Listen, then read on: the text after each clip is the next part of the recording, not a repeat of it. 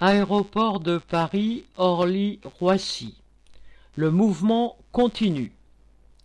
Les premiers 2 et 3 juillet, des centaines de travailleurs d'ADP se sont rassemblés à Roissy et à Orly en grève contre les baisses de rémunération que la direction cherche à imposer. Face à ce succès, la direction multiplie les manœuvres sans convaincre.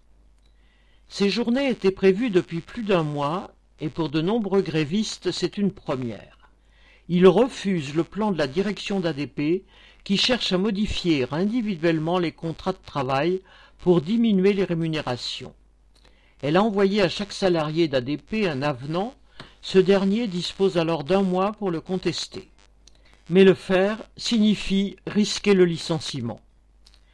Avant même le 1er juillet, certains secteurs d'ADP avaient poussé pour ne pas attendre. L'idée avait été suivie et les deux week-ends précédents, des centaines de travailleurs avaient déjà investi des terminaux et manifesté. La direction avait annoncé à ces deux occasions des taux de grévistes de 50%. Craignant la montée de la colère, elle a commencé à manœuvrer dès le 25 juin. D'un côté, elle a reçu les syndicats et a fait miroiter des prétendues garanties qui limiteraient les baisses de salaire sans revenir sur celles-ci. De l'autre, elle a sanctionné un travailleur. La police, prenant le relais, a également placé en garde à vue deux d'entre eux. D'autre part, le PDG, de Romanet, tentait à la radio de présenter les travailleurs d'ADP comme des privilégiés. Il s'agissait de souffler le chaud et le froid en espérant déboussoler les grévistes, les diviser et les couper des travailleurs des entreprises sous-traitantes. Mais le 1er juillet, 400 manifestants se sont retrouvés dans chacun des deux aéroports. Puis le 2, ils étaient à nouveau 400 à Orly et le double 800 à Roissy. La police a cherché à se montrer encore plus dissuasive en assant les manifestants pendant près de six heures. Des militaires se montraient menaçants. Des grenades lacrymogènes ont été tirées à Orly. Le 3, il y avait de nouveau deux cents manifestants à Roissy.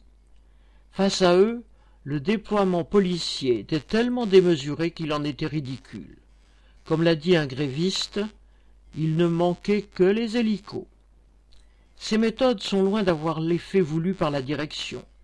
Tout le monde est à l'unisson pour affirmer que les propositions de la direction sont injustifiables. Tous les votes lors des journées de mobilisation étaient parfaitement clairs là-dessus. La grande majorité des travailleurs d'ADP ne croient plus au prétexte de la direction basé sur la baisse du trafic aérien. Ils savent que le groupe a de l'argent. Beaucoup voient que ce qui a lieu, c'est une attaque de fond pour accroître les profits des actionnaires. Une nouvelle journée de grève et de manifestation est prévue le 9 juillet et nombreux sont ceux qui veulent y être. Au cours des dernières semaines, à Roissy, certains travailleurs ont à plusieurs reprises distribué des tracts pour faire connaître leur mouvement. Ils se sont adressés à leurs collègues d'ADP, mais aussi à ceux des autres entreprises de l'aéroport. Et ils ont pu constater que l'accueil était chaleureux. L'idée présente que tous les travailleurs subissent au fond les mêmes attaques sur les salaires et l'emploi. Et l'idée d'une lutte commune, à l'échelle de l'aéroport, s'installe dans les esprits correspondant Hello.